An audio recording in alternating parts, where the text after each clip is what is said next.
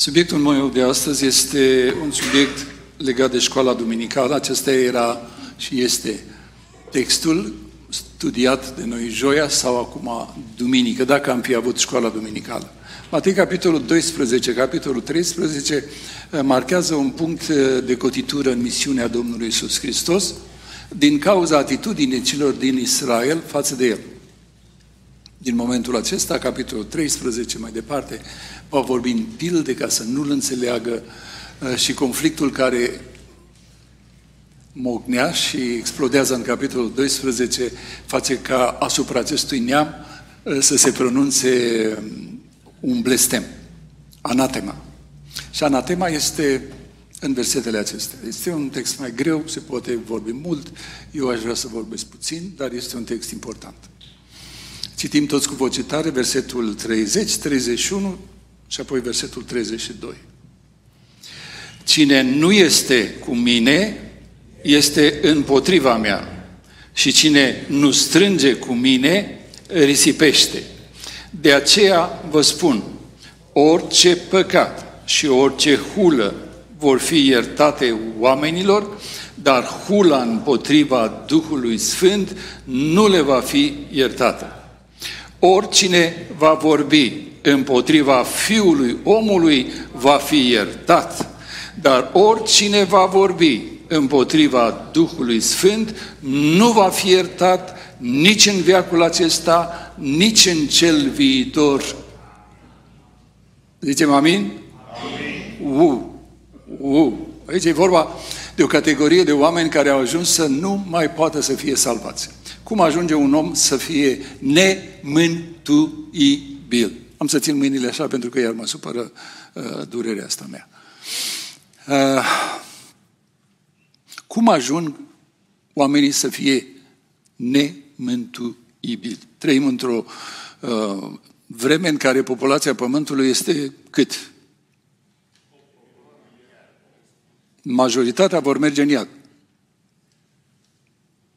Trăim în această vreme a Harului, de la înălțarea Domnului Isus și până la revenirea Lui în forță ca să judece pământul, este perioada aceasta a Harului, cum ajung oamenii să fie nemântuibili. Acesta este subiectul meu de astăzi. Am să vă dau trei întâmplări aparent fără nicio legătură una cu alta. Am să vă spun câteva lucruri din capitolul 12 și apoi am să termin cu o explicație, în sfârșit o explicație a celebrilor uh, cărți puse pe film legate de inelele, inelele miraculoase, inelul miraculos. Lord of, da? Tolkien. Cam acesta este planul meu. Prima dată trei întâmplări aparente fără legătură una cu alta. Dacă mergeți pe Twitter, veți vedea că veți putea asista la un, o discuție, o luptă, o înfruntare uh, între doi coloși a internetului și al finanțelor. Musk și cu cel care este proprietarul uh, la YouTube și care a scos acum un rival al lui Twitter, care se numește Trent, da? Acestea sunt oameni care au bani mai mult decât bugetele majorităților, majorității țărilor din lume. Nu miliardar, multimiliardar. Ehm, dialogul este cam așa și culminează cu un ehm, mesaj pe care Musk îl pune pentru Zuckerberg. Îți propun un târg să tragem o bătaie și cel care îl bate pe celălalt să aibă dreptul ca o zi să aibă acces la toți abonații celuilalt. Facem o cafteală. Foarte serios. Și termină cu un fel de dos de palmă spunând Apropo, nevastă ta conduce o Tesla care e făcută de mine. Sunt doi mari rivali din lumea finanțelor și a internetului. Au început ca doi țânci, ca doi adolescenți. Dacă mergeți în urmă, veți vedea un alt dialog între ei când au început. Zuckerberg îi spune lui Musk, care atunci erau prieteni, dacă te interesează date personale despre cei de la Harvard, le am. Musk îl întreabă, cum de le ai? Zice, ai acces undeva la... Zice, nu. Am făcut un, un sistem de uh, prezență pe internet numit Facebook și toți mi le-au dat de bunăvoie. Idioții. Și de la idioții aia de la Harvard am ajuns să, să fim și noi idioților. Și oamenii aceștia sunt doi adolescenți care spun astăzi, hai să facem o cafteală. Dacă te bat eu, că sunt, uh, sunt dușmani azi. Îmi dai toți abonații tăi o zi. Dacă mă bați tu, îți dau eu tot abonații mei. Interesant, nu? Doi oameni care sunt în uh, legătură cu CIA, cu guvernul american, cu elitele din umbră și care se comportă ca doi copii. Ca doi copii.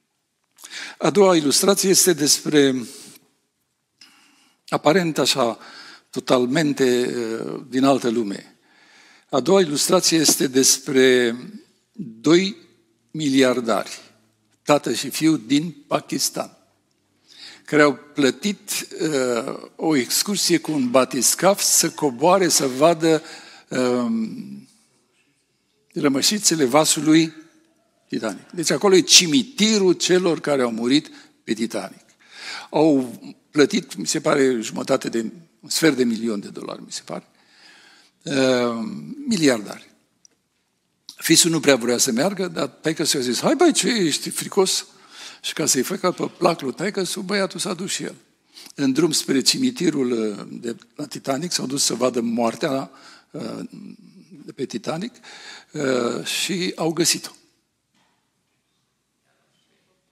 Și i-a luat și pe ei. Dacă s-au dus la cimitir, nu puteau să se ducă în altă parte. Miliardari. Au murit.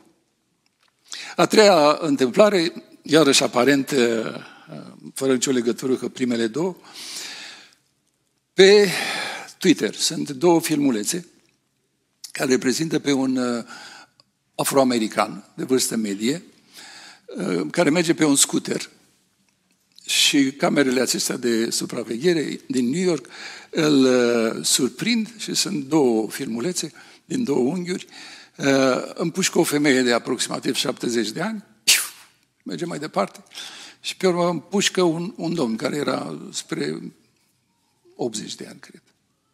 Merge mai departe. Uh, nu vă așteptați să vedeți prea multe comentarii în uh, ziare, nici în New York, nici în altă parte, pentru că omul acesta era afroamerican și e tabu, n-ai voie să vorbești despre... Când albii merge, dacă... Trei aparente uh, evenimente aparent uh, fără nicio legătură cu una, cu una cu alta. Care este legătura totuși?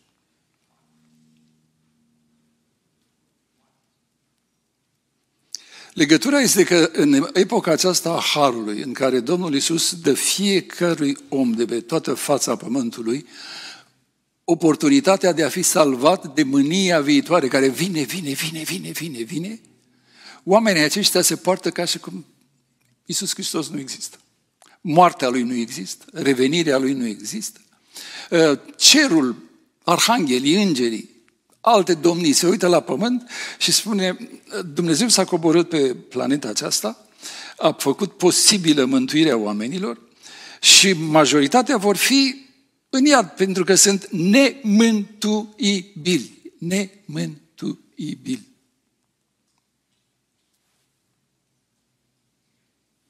Tragedia pe care o vedem noi în biserică este a copiilor noștri, a copiilor dumneavoastră, care au trecut pe la curul de copii, la tineret și acum sunt pe nicăieri. Și nu numai că sunt pe nicăieri, dar sunt nemântuibili. Tragedia să putea să fie ca cei care sunteți astăzi la noi să ajungeți într-o situație în care să fiți nemântuibili. În ciuda faptului că ați avut legătură cu Evanghelia, cu Isus Hristos, știți religia creștină, dar să ajungeți în situația în care întoarceți spatele uh, lui Dumnezeu, întoarceți spatele bisericii și sunteți uh, în căutare să fiți miliardari, uh, să mergeți să vedeți Titanicul sau să mergeți să împușcați pe cineva sau să vă plimbați cu motoreta. Aceasta este peisajul și criza în care ne aflăm astăzi. Și am luat capitolul 12, care ne dă o ocazie să vorbim despre niște oameni care au ajuns nemântuibili.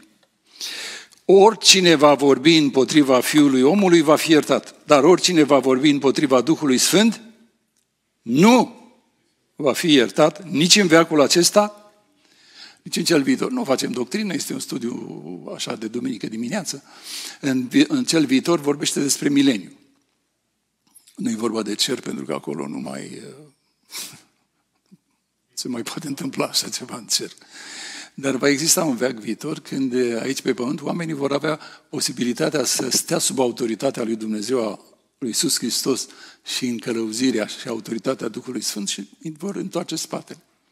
Și îi va călăuzi, îi va conduce cu un toiac de fier fier. Unii vor mori ca blestemați chiar în mileniu. Și Domnul Iisus spune, nici în veacul acesta, nici în cel viitor. Sunt oameni nemântuibili.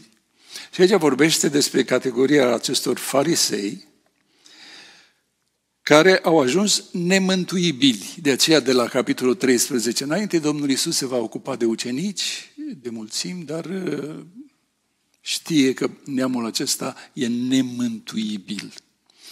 El face lucrările Tatălui în puterea Duhului Sfânt și oamenii aceștia care conduc din punct de vedere religios poporul Israel spun are drac.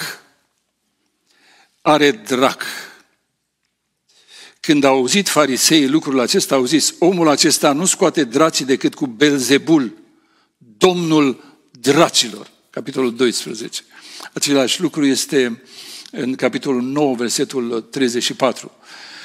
După ce Domnul Isus a făcut o altă eliberare la un orb, niște orbi, uh, dar farisei ziceau, norodele ziceau, niciodată nu s-a văzut așa ceva în Israel, dar farisei ziceau, cu ajutorul Domnului dracilor scoate el dracii. Capitolul 12 ne-l arată pe Domnul Isus lucrând în putere. Începe cu autoritatea pe care o are și cu o, o, un eveniment aparent uh, nevinovat, dar care trezește furia fariseilor, acești oameni care sunt nemântuibili.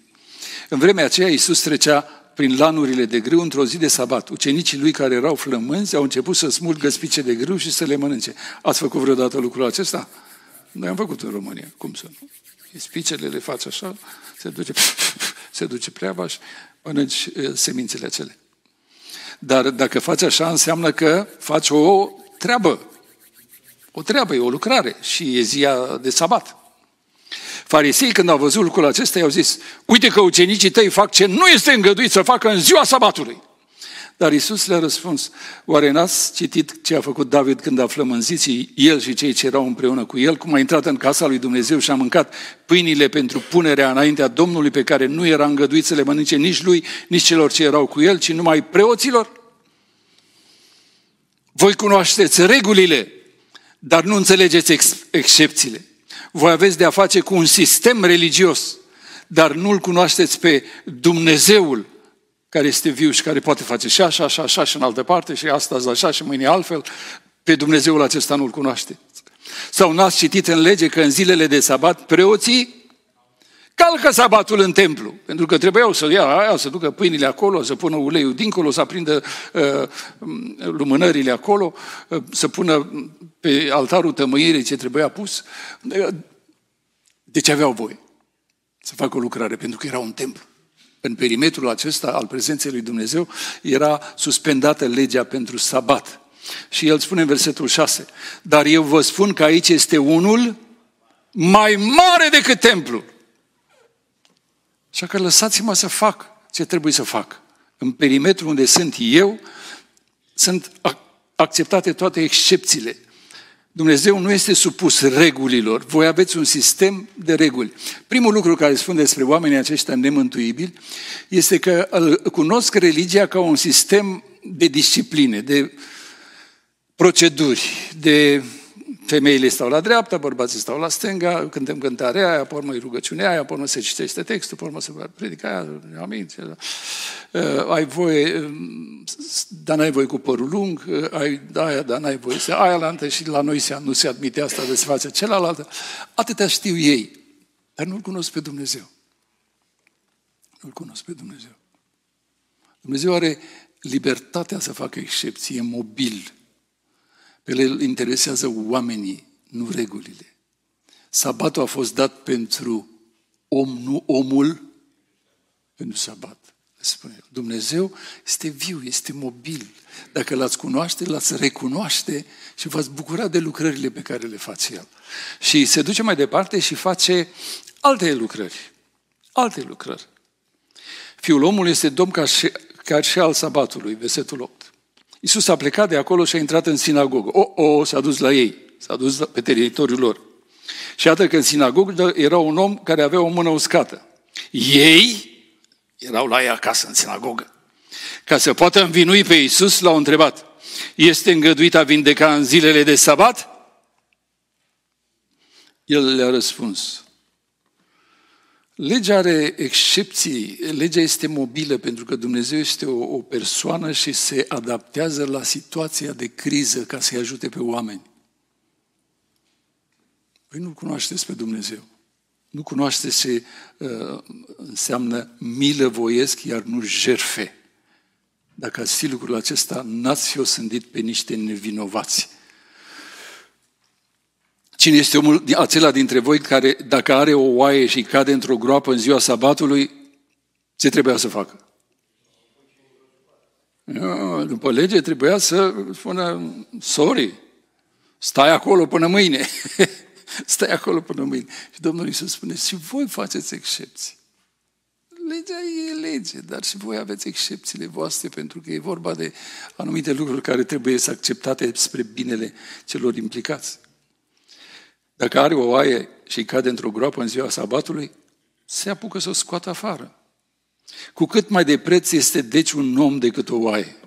De aceea este îngăduit să faci bine în zilele de sabat. Atunci a zis omului aceluia, întindeți mâna.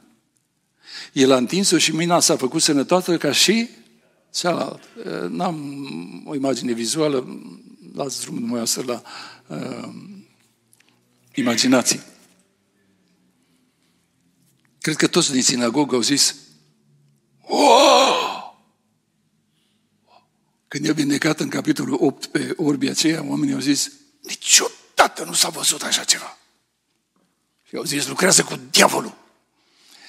Acum toți cei din, uh, din uh, sinagogă se uimesc, se miră și se bucură.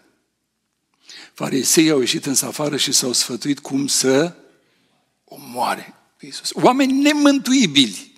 Oameni care aveau un sistem teoretic despre Dumnezeu, dar nu-L cunoșteau pe Dumnezeu, nu cunoșteau inima lui Dumnezeu și nu cunoșteau căile lui Dumnezeu. Dați-mi voie să fac o aplicație. Fratele Richard avea, avea o vorbă care o spunea în bisericile neoprotestante, noi ne credem mai buni decât frații catolici și frații ortodoxi. Și fratele Richard spune așa, mă tem că voi cunoașteți cuvântul lui Dumnezeu, spre deosebire de ceilalți care nu studiază Biblia și nu au acasă și nu au școală duminicală și așa mai departe, și nu au predici. Și voi cunoașteți cuvântul lui Dumnezeu, dar nu-L cunoașteți pe Dumnezeul cuvântului. Mare pericol. Mare pericol. În România și aici, la generația de tineri, și mă bucur, în mare parte mă bucur de lucrul acesta, au descoperit că există predestinare. Au descoperit că există calvinism, adică un sistem de, de doctrine care îl cinstesc pe Dumnezeu ca forța absolută și ultimă în tot ce se mișcă în universul acesta, inclusiv în viața oamenilor. care este reacția că au descoperit uh, o parte despre Dumnezeu, o învățătură despre Dumnezeu pe care ăia la alții nu știu. Tinerii noștri, față de noi care suntem mai în vârstă, sunt plini de dispreț. Plin de dispreț. Plin de dispreț. Dacă i-ați vedea cum scriu pe internet, dacă ați vedea obrăzniciile pe care le scriu. Ei fac teologie în firea pământească. Dacă există vreo doctrină pe care ai descoperit-o despre Dumnezeu, care te face mândru, care te face să disprețuiești, care te face să fii obraznic cu ceilalți copii ai lui Dumnezeu, uită doctrina aia. Du-o la o parte. Oamenii aceștia aveau reguli și după regulile acelea el trebuia să moară. Trebuia să moară. Îl omorau pe Dumnezeul pe care în principiu îl uh, slujeau, dar nu-l cunoșteau. Și Domnul Iisus le spune, eu sunt aici mai mare decât templu. Și atunci, la ceea ce face Domnul Iisus, uh, versetul 22. Atunci i-au dus un îndrăcit orb și mut și Iisus l-a tămăduit așa că mutul vorbea și vedea. Toate noroadele mirate ziceau, nu cumva, nu cumva este acesta fiul lui David. Puterile astea, spunea Nicodim, noi știm că ești un învățător venit de la Dumnezeu, că nimeni nu poate să facă ce faci tu dacă nu e Dumnezeu cu el, Nicodim. Și poporul zice, nu cumva acesta, de ce nu cumva și nu zice el este? Pentru că în mintea lor Mesia trebuia să vină cu tan da da da da da da să elibereze de romani și să instaureze împărăția lui Israel. Ei erau bine mersi, gata pentru împărăție. În firea pământească. Și spun, nu cumva acesta este fiul lui David pe care noi nu-l băgăm de seamă? Farisei însă sunt uh, stăpâni pe situație. Când au auzit fariseii lucrul acesta, ăsta să fie Mesia, oameni nemântuibili. Spun, omul acesta nu scoate dracii decât cu Belzebul, domnul dracilor. Cunoșteau sistemul, dar nu-L cunoșteau pe Dumnezeu Tatăl. Văd lucrările, dar îl refuză pe Dumnezeu Fiul. Și vom ajunge ce rămâne. Tatăl, Fiul și ce urmează? Textul nostru de astăzi. Și Domnul Iisus spune, eu scot drații cu Domnul draților. Vă dați seama ce lipsă de logică este în mintea voastră. Numai din rică, nu mă vreți, nu mă puteți accepta, mintea voastră uh, gândește aiurea ați ajuns să justificați o gândire care este absolut eh, nebunească, nu are nicio logică. Nici Musk, nici Zuckerman, nici aia miliardarii aia, nici ăla de pe... Eh, dacă nu vă pocăiți, toți veți pieri la fel. Lucruri care nu au nicio logică. Care e logica că nu vrei să vii la Hristos? Păi, eu sunt pakistanez. Care e logica pentru care nu vrei să... Păi, eu sunt Zuckerman, eu sunt Musk, eu am miliarde, eu fac cu tare, eu, eu fac toate. Dar de ce nu vii la Hristos? Mintea ta lucrează aiurea. Și Domnul Iisus spune, Iisus care le cunoștea gândurile, gândurile, gândurile, gândurile, spune, s-a stricat mașinăria voastră. Ați ajuns nemântuibil pentru că logica voastră este ilogică. Cum să scot eu dracii cu ajutorul Domnului draților? Orice împărăție dezvinată împotriva ei însăși este pustită. Și orice cetate sau casă dezvinată împotriva ei însăși nu poate dăinui. Nu aveți logică în ceea ce spuneți. Dacă satana scoate pe satana, este dezbinat. Deci cum poate dăinui împărăția lui? Al doilea argument. Pe ceilalți exorciști dintre copiii voștri și noi știm din Faptele Apostolilor, capitolul 17, că erau evrei care scoteau demonii. Ei au sfârșit-o cam rău. Și Domnul Iisus spune, copiii voștri pot, numai cu mine aveți ceva. Și dacă eu scot afară dracii cu ajutorul lui Belzebul, fiii voștri cu cine îi scot. De aceea ei vor fi judecătorii voștri. Pe ei acceptați că sunt copiii voștri. Răca voastră e cu mine. Cu mine. Dar dacă eu scot afară dracii cu Duhul lui Dumnezeu și ajungem acum la Tatăl care făcea lucrările, Iisus Hristos care este Fiul, și ajungem la Duhul lui Dumnezeu. Dar dacă eu scot afară dracii cu Duhul lui Dumnezeu, atunci împărăția lui Dumnezeu a dat buzna peste voi. A venit peste voi, nu la voi, nu printre voi, ci a venit pam pam pam pam. M-a luat prin surprindere. Voi nu înțelegeți ce se întâmplă. Sunteți sub vremi și nu înțelegeți nimic din ce se întâmplă. Vă gândiți, aiurel, internet, miliarde, Titanic. Uh, mintea voastră s-a stricat. Ați ajuns nemântuibili. Sau cum poate să intre cineva în casa celui tare și să-i jefuiască gospodăria dacă n-a legat mai întâi pe cel tare? Numai atunci îi va jefui casa. Ce spune Domnul Isus în, în versetul acesta este că Belzebul, care este numirea pentru satana, diavolul, a fost cel mai mare dintre heruvim, nu? În altă parte spune când se certa cu el pentru trupul lui Moise, n-a îndrăznit să spună o vorbă de ocare, ce a spus Domnul. Adică satana este very high, very high. Și Domnul Iisus spune, este unul aici între voi mai mare decât templu, pentru că e templul meu. Și este unul mai mare decât uh, Lucifer. Cine putea să fie mai mare decât cel mai mare?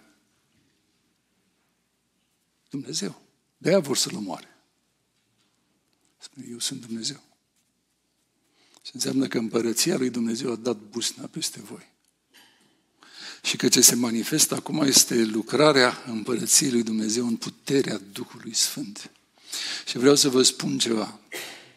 Dacă va fuli cineva împotriva lui Dumnezeu, să fie iertat. Pentru că dacă n-ar, n-ar fi iertat cel care a hulit împotriva lui Dumnezeu, n-ar fi niciun om mântuibil. Dar Dumnezeul nostru are inima predispusă la iertare. Și chiar dacă vorbești împotriva lui Dumnezeu și ești păgân, Dumnezeu se grăbește să te ierte. Trimite pe Iona la Ninive și în final profetul acesta Ninive de ce se supără pe Dumnezeu? Știam eu ce faci! Te grăbești și ierți! Așa e Dumnezeu nostru. Dacă va spune cineva împotriva Duhului Sfânt, ceva e altă problemă. Puteți să vorbiți și împotriva Fiului. Toți care suntem dintre noi aici l-am bazocorit pe Fiul lui Dumnezeu până când am crezut în El și am venit și am, ne-am pocăit în credință și am primit botezul. Dacă n-ar fi iertat cei care vorbesc împotriva lui Isus Hristos, n-ar fi iertat nimeni. Cum explicați atunci că spune, dar dacă cineva va vorbi împotriva Duhului lui Dumnezeu, e nemântuibil? E nemântuibil. Tu cârtești împotriva lui Dumnezeu. Și eu cârtesc. Dumnezeu ne iartă. Eu uh, nu mă las călăuzit de capul bisericii care este Isus Hristos și Dumnezeu mă iartă. Dar dacă păcătuiesc împotriva Duhului Sfânt, spune Domnul Isus, nu există iertare. Care este acest teribil păcat împotriva Duhului Sfânt? Ia, hula împotriva lui Dumnezeu. Poți să holist împotriva lui Dumnezeu, lui Iisus Hristos, dar care este hula asta împotriva Duhului Sfânt? Și de ce e așa de teribilă? De două ori cei din Israel sunt avertizați în epistola către evrei, în capitolul 6 și capitolul 11. Dacă cineva păcătuiește după ce a venit puterea lui Dumnezeu, a gustat veacul viitor, puterile care sunt, lucrarea Duhului Sfânt, și totuși după aceea se întoarce, nu mai e nicio sără. E nemântuibil. E nemântuibil. Adică Dumnezeu a făcut un plan de mântuire, Tatăl l-a făcut. Iisus Hristos a venit pe pământ și l-a realizat, l-a făcut posibil. Și pe urmă le-a zis ucenicilor, adevărat vă spun că vă este de folos să mă ducă, dacă nu mă duc eu, nu vine El. Și cel care vine în viața oamenilor să-L înalțe pe Domnul Isus Hristos ca salvator și să-i întoarcă la Dumnezeu cu pocăință și credință, să intre în familia Lui, în nașterea din nou, este Duhul Sfânt. Nu este problema că Dumnezeu nu poate să ierte. Este problema că omul se pervertește. Cel care convinge lumea de vinovat, de vinovăție, de păcați, de neprihănire, cine este? Duhul lui Dumnezeu. Duhul lui Dumnezeu. Relația ta cu Dumnezeu nu poate să fie decât prin Duhul Sfânt. Cel care lucrează astăzi în oameni, printre oameni, pe toată fața pământului, este Dumnezeu Duhul Sfânt. Și este șansa ultimă pe care a dat-o Dumnezeu. Tatăl a făcut planul, Iisus l-a realizat, Duhul Sfânt vine în fiecare dintre noi și vrea să îl, îl realizeze. Îi vindecă pe oamenii aceia, îi întoarce la Dumnezeu pe oamenii aceia și îi spun, ăsta este Domnul dracilor. Și era Duhul lui Dumnezeu. Neamul acela în anul 70 a fost șters de pe fața pământului. Au trecut 2000 de ani și milioane de evrei au fost nemântuibili. Religioși, dar nemântuibili. Pentru că s-au împotrivit Duhului Sfânt. A fost un diacon plin de foc acolo în biserica primară. Ștefan l-au scos înainte să dea socoteală de ce chestie e asta cu calea cea nouă? Ce chestie? Și Ștefan a luat-o de la părinți, de la Egipt, de la aia, cu tare, cu tare, cu tare, cu tare, cu tare. Și final, care e concluzia lui? Oameni tari la voi v-ați sunteți nemântuibili. Nu pot să supere, iau pietre și trebuie să-l reducem la tăcere. Cum ajunge un om nemântuibil? Se poate naște în biserică, poate să trăiască într-o America creștină, într-o România, într-o Românie creștină, într-o Europa creștină, într-o lume în care se știe în principiu despre ce s-a întâmplat, dar zice, nu, nu mă interesează chestia asta. Duhul Sfânt vine și bate la ușa lui și Dumnezeu în ziua judecății va scoate în, la fiecare împrejurarea în care a venit și a avut ziua cercetării. Să aveți o purtare bine în mijlocul oamenilor, pentru ca ei să slăvească pe Dumnezeu în ziua Dumnezeu aduce ziua cercetării. Cum a spus Lucian, noi suntem martori, atâta tot. Martori, spune, mergi mai departe, spune, mergi mai departe, spune, mergi mai departe. Dar el spune, good afternoon, eu spun, God bless you se uită la mine și, yeah, sure. dă o șansă, atâta. Duhul Sfânt vine. Și cine se împotrivește lucrării de convingere, de umilire și de aducere la, la Hristos pe care o face Duhul Sfânt, nu se poate, nu se poate ierta. Alt nu există decât Dumnezeu. Tatăl, Fiul și Duhul. A patru nu există. Dacă ăsta nu-l faceți, Ați fost necredincioși, l-ați înjurat pe Dumnezeu și îl înjurați astăzi. Nu-l ascultați pe Fiul și nu prețuiți jertfa de la Calvar. Se iartă și asta. Dar dacă Duhul Sfânt bate la inima voastră și voi spuneți, nu-i Dumnezeu, nu-i Dumnezeu, nu-i Dumnezeu, nu-i Dumnezeu, și plecați de la Betel, nu-i Dumnezeu, ajungeți nemântuibil. Aș vrea să închei, timpul meu s-a dus. V-am promis însă că vă spun ceva despre Tolkien și trilogia lui de... Ați văzut filmele? Parte din ele măcar? Da. E, și te duci într-o carte de povești, într-o lume dinainte de creștinism, o lume care prea mitologia oamenilor, așa, Tolkien ăsta a fost un cap mare împreună cu C.S. Lewis și a, a pus uh, cărțile acestea în care fiecare personaj are o luptă a lui între întuneric și lumină. Și um, ființa supremă, care se numește într-un anumit fel, trimite pe cel îmbrăcat în alb și cu barba albă, care îi ajută pe oameni să primească ceva din lumină. Dar ei trebuie să ia o hotărâre, fiecare are lupta lui personală, unul este un rege care nu mai are niciun curaj, nu mai are nimic și din ăsta va scoate un erou. Alta este o femeie tânără, nemulțumită cu viața ei, că e femeie și ea vrea să fie în luptă și să omoare oameni și să nu știu ce. Și are lupta ei. Și uh, Gandalf și ceilalți, uh, în jurul ei, Dumnezeu creează o circunstanță în care femeia aceasta va descoperi frumusețea căsniciei uh, virtuțile soției, chemarea înaltă, trebuie să-și biruiască o, o, o luptă a ei. Și mesajul la toată trilogia asta, în sfârșit am dat și-o de unul deștept care mi l-a explicat, că altfel mă pierdeam cu miliardele de oameni de aici, ăia de acolo, ăia cu smei, ăia cu copacii, cu... Nu, nu, nu înțelegeam nimic, care o carte cu povești.